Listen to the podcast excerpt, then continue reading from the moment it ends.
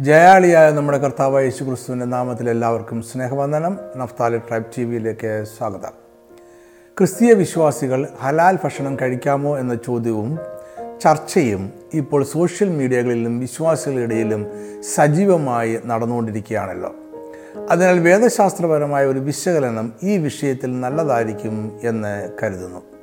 ഈ വീഡിയോ ആരംഭിക്കുന്നതിന് മുമ്പേ മൂന്ന് കാര്യങ്ങൾ വ്യക്തമാക്കുവാൻ ഞാൻ ആഗ്രഹിക്കുന്നു. ഒന്ന് ഇതൊരു രാഷ്ട്രീയ ചർച്ച അല്ല.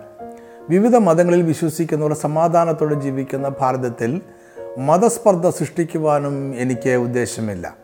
രണ്ട് ഈ വീഡിയോയിലെ മുഴുവൻ വിവരങ്ങളും തികച്ചും ക്രൈസ്തവ ദൈവശാസ്ത്രപരമായ ചിന്തകൾ മാത്രമാണ്. ഇത് ക്രൈസ്തവ വിശ്വാസികളെ മാത്രം ബാധിക്കേണ്ടുന്ന കാഴ്ചപ്പാടുകളാണ്. മൂന്നാമത് ഭാരതം പോലെയുള്ള വിവിധ മതവിശ്വാസികൾ ഇടകലർന്ന് താമസിക്കുന്ന ഒരു സാമൂഹ്യ പശ്ചാത്തലത്തിൽ നിന്നുകൊണ്ടുള്ള ചിന്തകളാണിത്. പാശ്ചാത്യ രാജ്യങ്ങളിലും മധ്യപൂർവ ദേശങ്ങളിലും സാഹചര്യങ്ങൾ വ്യത്യസ്തമായിരിക്കാം. അതിനെക്കുറിച്ച് യാതൊന്നും ഞാനിവിടെ പറയുന്നില്ല. ഇനി കാര്യത്തിലേക്ക് കടക്കാം. ഹലാൽ ഭക്ഷണം ക്രൈസ്തവ വിശ്വാസികൾ ഭക്ഷിക്കാമോ എന്ന് ചോദിച്ചാൽ ഭക്ഷിക്കാം എന്നാണ് എന്റെ മറുപടി. അതിനുള്ള വിശദീകരണങ്ങളാണ് ഇനി പറയുന്നത്. ഇതൊരു ഹ്രസ്വമായ വീഡിയോ ആണ്. അതിനാൽ ഇവിടെ വിശദമായ ഒരു ചർച്ച നടക്കുന്നില്ല. നമ്മുടെ ചർച്ച ആരംഭിക്കേണ്ടത് എന്താണ് ഹലാൽ എന്ന് ചിന്തിച്ചുകൊണ്ട് വേണമല്ലോ. ഹലാൽ എന്ന അറബി ഭാഷയിലുള്ള വാക്കിന്റെ അർത്ഥം അനുവദിക്കപ്പെട്ടത് എന്നാണ്. ഇസ്ലാം മതവിശ്വാസികളുടെ വിശുദ്ധ ഗ്രന്ഥമായ ഖുറാനിലെ പ്രമാണങ്ങൾ പ്രകാരം അവർക്ക് ഭക്ഷിക്കുവാൻ അനുവദിക്കപ്പെട്ടിരിക്കുന്ന ആഹാരത്തെയാണ് ഈ വാക്ക് സൂചിപ്പിക്കുന്നത്. ഹലാൽ എന്നത് അവർ കഴിക്കുന്ന എല്ലാ ഭക്ഷണത്തെയും സംബന്ധിക്കുന്ന ഒരു നിയമമാണ്. എങ്കിലും നമ്മുടെ സമൂഹത്തിൽ നമ്മൾ ഭക്ഷണമായി ഉപയോഗിക്കുന്ന മൃഗങ്ങളുടെ മാംസവുമായി ബന്ധപ്പെട്ടാണ് നമ്മൾ ഇത് അധികമായി ശ്രദ്ധിക്കാറുള്ളത്. മൃഗങ്ങളെ കൊല്ലുമ്പോൾ ഇസ്ലാം വിശ്വാസികൾ ഒരു പ്രത്യേക പ്രാർത്ഥന ചൊല്ലണം എന്ന് അവർക്ക് പ്രമാണമുണ്ട്. മനുഷ്യരുടെ മാത്രമല്ല എല്ലാ ജീവജാലങ്ങളുടെയും ജീവൻ വിലയേറിയതാണ് എന്നാണ് ഇസ്ലാം മതവിശ്വാസം. അതിനാൽ മൃഗങ്ങളുടെ ജീവനെ ഇല്ലാതാക്കുമ്പോൾ അത് ദൈവത്തിന്റെ പേരിലായിരിക്കണം. അതുകൊണ്ട് മൃഗങ്ങളെ കൊല്ലുമ്പോൾ അവർ ബിസ്മില്ല അല്ലെങ്കിൽ ദൈവത്തിന്റെ നാമത്തിൽ എന്ന് പറയുന്നു. കാരണം മറ്റു ദേവന്മാരുടെ നാമത്തിൽ സമർപ്പിച്ച മാംസത്തെ അവർക്ക് ഭക്ഷിക്കുവാൻ നിയമമില്ല. ഈ നിയമങ്ങളുടെ വിശദാംശങ്ങളും അതനുസരിച്ച് മൃഗങ്ങളെ കൊല്ലുന്ന രീതിയും നമുക്കിവിടെ ആവശ്യമില്ലാത്തതിനാൽ അത് ഞാൻ വിശദീകരിക്കുന്നില്ല. യഹൂദ മതത്തിലും വേദപുസ്തകത്തിൽ പഴയ നിയമത്തിൽ ലേവ്യ പുസ്തകത്തിലും ആവർത്തന പുസ്തകത്തിലും ഭക്ഷണം സംബന്ധിച്ച് ചില നിയമങ്ങൾ നമുക്ക് കാണാം. ഈ പ്രമാണപ്രകാരം അനുവദിക്കപ്പെട്ട ആഹാരത്തെ യഹൂദന്മാർ കോഷർ എന്നാണ് വിളിക്കുന്നത്. ഇതും ഇസ്ലാം മതവിശ്വാസത്തിലെ ഹലാൽ ഭക്ഷണവും തമ്മിൽ സാമ്യവും വ്യത്യാസവും ഉണ്ട്. ഇനി നമുക്ക് ക്രിസ്തീയ വിശ്വാസത്തിലേക്ക് വരാം.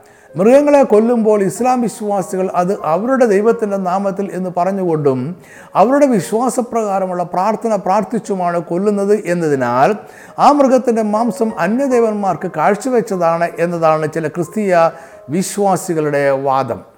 എന്നാൽ ഹലാൽ ഭക്ഷണം കഴിക്കാമോ കഴിക്കരുതെന്നോ ഉള്ള ഒരു പ്രമാണം പുതിയ ക്രൈസ്തവ വിശ്വാസികൾക്ക് ഇല്ല. പൊതുവെ പറഞ്ഞാൽ പുതിയ ക്രൈസ്തവ വിശ്വാസികൾക്ക് യാതൊരു ഭക്ഷണവുമായും ബന്ധപ്പെട്ട് പ്രത്യേക നിയമങ്ങൾ ഇല്ല. പുതിയ ശരീരത്തിനുള്ളിലേക്ക് പ്രവേശിക്കുന്ന ഭക്ഷണമല്ല വാക്കുകളിലൂടെ പ്രവൃത്തികളിലൂടെയും ശരീരത്തിന് വെളിയിലേക്ക് പുറപ്പെട്ടു വരുന്നതാണ് പ്രധാനം. പുതിയമം ബാഹ്യമായ നിയമങ്ങളാൽ നിയന്ത്രിതമായ ജീവിത ശൈലിയിലല്ല ആന്തരികവും മാനസികവും ആത്മീയവുമായ അടിസ്ഥാന കാര്യങ്ങളിലാണ് ഊന്നൽ കൊടുക്കുന്നത്.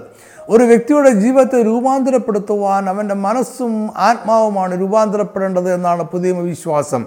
മനുഷ്യ ശരീരത്തിന്റെ മഹത്വവൽക്കരണമല്ല ആത്മാവിന്റെ മഹത്വമാണ് ക്രിസ്തീയ ദർശനം.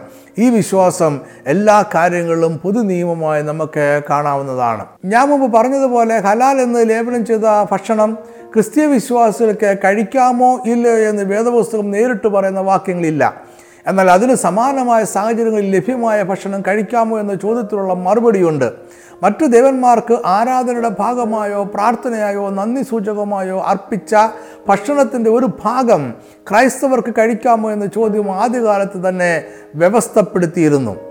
ഇതിനെക്കുറിച്ച് പരാമർശിക്കുന്ന ഏറ്റവും പ്രശസ്തമായ വേദഭാഗം അപ്പോസ്തനായ പൗലോസ് കൊലുന്തിർക്കെഴുത ലേഖനത്തിലാണ്. ജാതീയ ദേവന്മാർക്ക് സമർപ്പിച്ച് ആഹാരം ഭക്ഷിക്കാമോ എന്നത് കൊരിന്ത്യയിലെ വിശ്വാസിൽ അഭിമുഖീകരിച്ച ഒരു വലിയ പ്രശ്നമായിരുന്നു. യഹൂദയ്ക്ക് വെളിയിലുള്ള എല്ലാ സ്ഥലങ്ങളും വന്ന് ഗ്രീക്ക് റോമൻ ഈജിപ്ഷ്യൻ മതവിശ്വാസികൾ താമസിച്ചിരുന്ന പ്രദേശങ്ങൾ ആയിരുന്നു. അവിടെ ക്രൈസ്തവ വിശ്വാസം അന്യമായിരുന്നു. അവിടെയെല്ലാം അവരുടെ ദേവന്മാർക്ക് സമർപ്പിച്ച ഭക്ഷണവും മാംസവും മാത്രമേ ലഭ്യമായിരുന്നുള്ളൂ. രണ്ട് രീതിയിൽ ദേവന്മാർക്ക് സമർപ്പിച്ച ഭക്ഷണമായിരുന്നു അന്ന് ലഭിച്ചിരുന്നത്. ഒന്ന് ഭക്ഷണം പാചകം ചെയ്ത ശേഷം ആദ്യം അതിൽ കുറെ എടുത്ത് ദേവന്മാർക്ക് സമർപ്പിക്കുക. ശേഷമുള്ളതും ദേവന്മാർക്ക് സമർപ്പിക്കപ്പെട്ടതായി കണക്കാക്കി അത് മനുഷ്യർ ഭക്ഷിക്കുക. മൃഗങ്ങളുടെ മാംസം സംബന്ധിച്ച് മറ്റൊരു രീതിയും ഉണ്ടായിരുന്നു. മൃഗബലി അന്നത്തെ ജാതീയ ആരാധനയുടെ ഭാഗമായിരുന്നു. ഇങ്ങനെ ദേവന്മാർക്ക് ബലിയായി അർപ്പിച്ചു കൊന്ന മൃഗത്തിന്റെ മാംസം പൂർണമായും തീയിൽ കത്തിച്ചു കളയുകയില്ല. യാഗത്തിന് ശേഷം മൃഗത്തിന്റെ മാംസം ഭക്ഷണമായി ചന്തകളിൽ വിൽക്കുമായിരുന്നു. ആ പ്രദേശങ്ങളിലെ സാമ്പത്തികമായി പിന്നിൽ നിൽക്കുന്നവർക്ക് ഇങ്ങനെ ലഭിക്കുന്ന മാംസം വലിയ ആശ്വാസം ആയിരുന്നു. മാത്രമല്ല ഏതെങ്കിലും രീതിയിൽ ദേവന്മാർക്ക് അർപ്പിക്കാത്ത ഭക്ഷണം ലഭിക്കുക അന്ന് പ്രയാസമായിരുന്നു. ഈ സാഹചര്യത്തിൽ ഇത്തരം ഭക്ഷണം ക്രിസ്തീയ വിശ്വാസികൾക്ക് ഭക്ഷിക്കാമോ എന്ന ചോദ്യത്തിനാണ് പൗലോസ് തീർപ്പ് കൽപ്പിച്ചത്. ഒന്ന് വരുന്ന എട്ടാം അധ്യായത്തിൽ പൗലോസ് വിഷയം വിശദമായി തന്നെ ചർച്ച ചെയ്യുകയാണ്. അതിൽ നാലാമത്തെ വാക്യം ഇങ്ങനെയാണ് വിഗ്രഹാർപ്പിതങ്ങളെ തിന്നുന്നതിനെക്കുറിച്ചോ ലോകത്തിൽ വിഗ്രഹം ഏതുമില്ല എന്നും ഏക ദൈവമല്ലാതെ ദൈവമില്ല എന്നും നാം അറിയുന്നു. അതായത് വിഗ്രഹാർപ്പിതമായ ഭക്ഷണത്തിന് ക്രിസ്തീയ വിശ്വാസികളുടെ മേൽ യാതൊരു അധികാരവുമില്ല. വിശ്വാസികളുടെ മേൽ ഏക സത്യദൈവത്തിന് മാത്രമേ അധികാരമുള്ളൂ. അതിനാൽ വിഗ്രഹങ്ങളെയും അതിന് സമർപ്പിച്ച ഭക്ഷണത്തെയും പൗലോസ് ഗൗരവമായി കാണുന്നില്ല. എട്ടാം വാക്യത്തിൽ പൗലോസ് പറയുന്നു എന്നാൽ ആഹാരം നമ്മെ ദൈവത്തോട് അടുപ്പിക്കുന്നില്ല. തിന്നാഞ്ഞാൽ നമുക്ക് നഷ്ടമില്ല. തിന്നാൽ ആദായവും ഇല്ല. അതിനാൽ നമുക്കത് കഴിക്കുവാനും കഴിക്കാതെ ഇരിക്കുവാനും സ്വാതന്ത്ര്യമുണ്ട്. എന്നാൽ നമ്മുടെ യാതൊരു പ്രവൃത്തിയും ജീവിതശൈലിയും വാക്കുകളും ഒരു ബലഹീന വിശ്വാസിക്ക് തടസ്സമായി തീരരുത് എന്നും പൗലോസ് ഒമ്പതാം വാക്യത്തിൽ പറയുന്നുണ്ട്. ബലഹീനൻ എന്നത് വിശ്വാസത്തിലും ആത്മീയ കാഴ്ചപ്പാടിലും ബലഹീനനായവനെ കുറിച്ചാണ്. കൊറിന്തിൽ അന്നുണ്ടായിരുന്ന ഏകദേശം എല്ലാ ക്രൈസ്തവ വിശ്വാസികളും മുമ്പ് ജാതീയ മതവിശ്വാസികളായിരുന്നു. അവർക്ക് വിഗ്രഹങ്ങളെയും വിഗ്രഹാർപ്പിത ഭക്ഷണങ്ങളെയും പരിചയമുണ്ടായിരുന്നു. ക്രിസ്തീയ വിശ്വാസം നൽകുന്ന സാന്ദ്രവുമായി അവരുടെ മുൻകാല ചിന്തകളെ പൊരുത്തപ്പെടുത്തുവാൻ അവർക്ക് പ്രയാസം നേരിട്ടു. അതിനാൽ അവർ വിഗ്രഹാർപ്പിതമായ ഭക്ഷണം കഴിക്കാതെയിരുന്നു. ഇവരാണ് പൗലോസ് ഇവിടെ പറയുന്ന ബലഹീനർ. അവരുടെ ഈ ചിന്തയെയും ആത്മീയ സംഘർഷത്തെയും ബഹുമാനിക്കുകയും സ്നേഹത്തോടെ കാണുകയും വേണമെന്നാണ് പൗലോസ് ഉപദേശിക്കുന്നത്. അതായത് ബലഹീനായ ഒരു വിശ്വാസിയുടെ സാന്നിധ്യത്തിൽ അയാൾ വിശ്വാസത്തിന് വിരുദ്ധമെന്ന് ചിന്തിക്കുന്ന ഭക്ഷണം കഴിക്കാതെ ഇരിക്കുന്നതാണ് നല്ലത്. ഇതേ ആശയം തന്നെയാണ് പൗലോസ് റോമർ പതിനാലിന്റെ ഇരുപത്തി മൂന്നിലും പറയുന്നത്. എന്നാൽ സംശയിക്കുന്നവൻ തിന്നുന്നുവെങ്കിൽ അത് വിശ്വാസത്തിൽ നിന്ന് ഉത്ഭവിക്കായതുകൊണ്ട് അവൻ കുറ്റക്കാരനായിരിക്കുന്നു. വിശ്വാസത്തിൽ നിന്ന് ഉത്ഭവിക്കാത്തതൊക്കെയും പാപമത്രേ. റോമർ പതിനാലിന്റെ ഇരുപത് ഇരുപത്തി ഒന്നേ വാക്യങ്ങളിൽ പൗലൂസ് പറയുന്നത് ഇങ്ങനെയാണ് ഭക്ഷണം നിമിത്തം ദൈവനിർമ്മാണത്തെ അഴിക്കരുത് എല്ലാം ശുദ്ധം തന്നെ എങ്കിലും ഇടർച്ച വരുത്തുമാറ് തിന്നുന്ന മനുഷ്യന് അത് ദോഷമത്രേ. മാംസം തിന്നാതെയും വീഞ്ഞു കുടിക്കാതെയും സഹോദരൻ ഇടർച്ച വരുത്തുന്ന യാതൊന്നും ചെയ്യാതെയും ഇരിക്കുന്നത് നല്ലത്. എന്നാൽ ബലഹീനനായ വിശ്വാസി സഭയുടെയോ വിശ്വാസികളുടെയോ അടിസ്ഥാനപരമായ വിശ്വാസത്തെ നിയന്ത്രിക്കുവാനും പാടില്ല. ബലഹീനൻ നിന്നും ബലഹീനായി തന്നെ തുടരുകയല്ല വേണ്ടത്. അവരെ ക്രമേണ ക്രിസ്തീയ വിശ്വാസത്തിൽ ഉറപ്പിക്കുക എന്നതാണ് സഭയും കൂട്ടുവിശ്വാസികളും ചെയ്യേണ്ടത്. ഭക്ഷണം സംബന്ധിച്ച് ഈ പ്രശ്നത്തിന് പരിഹാരമായി പൗലോസ് ഒരു പ്രായോഗിക മാർഗം നിർദ്ദേശിക്കുന്നുണ്ട്. അത് നമുക്ക് ഒന്ന് പോലും പത്താം അധ്യായം ഇരുപത്തഞ്ച് മുതൽ മുപ്പത്തിരണ്ട് വരെയുള്ള വാക്യങ്ങളിൽ വായിക്കാം. പൗലോസ് പറയുന്നു അങ്ങാടിയിൽ വിൽക്കുന്നത് എന്തെങ്കിലും മനസ്സാക്ഷി നിമിത്തം ഒന്നും അന്വേഷണം കഴിക്കാതെ തിന്നുവീൻ. അവിശ്വാസികളിൽ ഒരുവൻ നിങ്ങളെ ക്ഷണിച്ചാൽ നിങ്ങൾക്ക് പോകുവാൻ മനസ്സുണ്ടെങ്കിൽ നിങ്ങളുടെ മുമ്പിൽ വിളമ്പുന്നത് എന്തായാലും മനസ്സാക്ഷി നിമിത്തം ഒന്നും അന്വേഷിക്കാതെ തിന്നുവീൻ. എങ്കിലും ഒരുവൻ ഇത് വിഗ്രഹാർപ്പിതമെന്ന് നിങ്ങളോട് പറഞ്ഞാൽ ആ അറിയിച്ചവൻ നിമിത്തവും മനസ്സാക്ഷി നിമിത്തവും തിന്നരുത്. എന്നാൽ എപ്പോഴും നമ്മുടെ ക്രിസ്തുവിലുള്ള സ്വാതന്ത്ര്യം അന്യ മനസ്സാക്ഷിയാൽ വിധിക്കപ്പെടേണ്ടതില്ല. പൗലോസ് പറഞ്ഞു നിർത്തുന്നത് ഇങ്ങനെയാണ്. നന്ദിയോടെ അനുഭവിച്ച് സ്തോത്രം ചെയ്ത സാധനം നിമിത്തം ഞാൻ ദുഷിക്കപ്പെടുന്നത് എന്തിന്? ആകയാൽ നിങ്ങൾ തിന്നാലും കുടിച്ചാലും എന്ത് ചെയ്താലും എല്ലാം ദൈവത്തിന്റെ മഹത്വത്തിനായി ചെയ്യുവേൻ. പൗലോസിന്റെ അഭിപ്രായം ഇതെല്ലാമാണ്. നമ്മുടെ മനസ്സാക്ഷിയിൽ വിഗ്രഹാർപ്പിതം ഏതുമില്ല എന്ന് തോന്നുന്നുവെങ്കിൽ അത് ഭക്ഷണമായി കരുതി ഭക്ഷിക്കാം. എന്നാൽ അത് വിഗ്രഹാർപ്പിതമാണ് എന്നറിയുകയും നമ്മുടെ മനസ്സാക്ഷിയിൽ അത് വിശ്വാസത്തെ ബലഹീനപ്പെടുത്തുന്നത് ആകുകയും ചെയ്താൽ അത് ഭക്ഷിക്കരുത്. ഒപ്പം കൂട്ടുവിശ്വാസിയുടെ മനസ്സാക്ഷിയെ കൂടെ നമ്മൾ പരിഗണിക്കണം. എങ്കിലും നമ്മുടെ ക്രിസ്തുവിലുള്ള സ്വാതന്ത്ര്യം എപ്പോഴും കൂട്ടുവിശ്വാസിക്കായി നഷ്ടപ്പെടുത്തേണ്ടതില്ല. എല്ലാം നന്ദിയോടെ സ്തോത്രത്തോടെയും ഭക്ഷിക്കാം. ഭൂമിയും അതിന്റെ പൂർണതയും കർത്താവിനുള്ളതാണ്. സകലതും നമ്മുടെ കർത്താവിന്റെ പരമ അധികാരത്തിന് കീഴിൽ ആയിരിക്കുന്നു. ഹലാൽ ഭക്ഷണത്തിന്റെ കാര്യത്തിലും ഈ പ്രമാണങ്ങൾ നമുക്ക് പാലിക്കാവുന്നതാണ്. ഹലാൽ ഭക്ഷണം കഴിക്കാൻ പാടില്ല എന്ന് വിശ്വസിക്കുന്ന ഒരു സമൂഹത്തിലോ അങ്ങനെ വിശ്വസിക്കുന്ന ഒരു കൂട്ടുവിശ്വാസിയുടെ ഒപ്പമോ ആയിരിക്കുമ്പോൾ നമ്മളത് ഭക്ഷിക്കാതെ ഇരിക്കുന്നതാണ് നല്ലത്. എന്നാൽ ഇതൊരു ദൈവിക പ്രമാണമല്ല. സമൂഹത്തോടും കൂട്ടുവിശ്വാസിയോടുമുള്ള സ്നേഹം മാത്രമാണ്.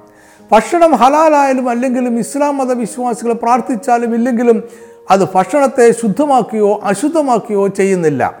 അതൊരു ക്രിസ്തീയ വിശ്വാസിയെ അശുദ്ധമാക്കുന്നില്ല. ഇതാണ് ക്രിസ്തീയ കാഴ്ചപ്പാട്.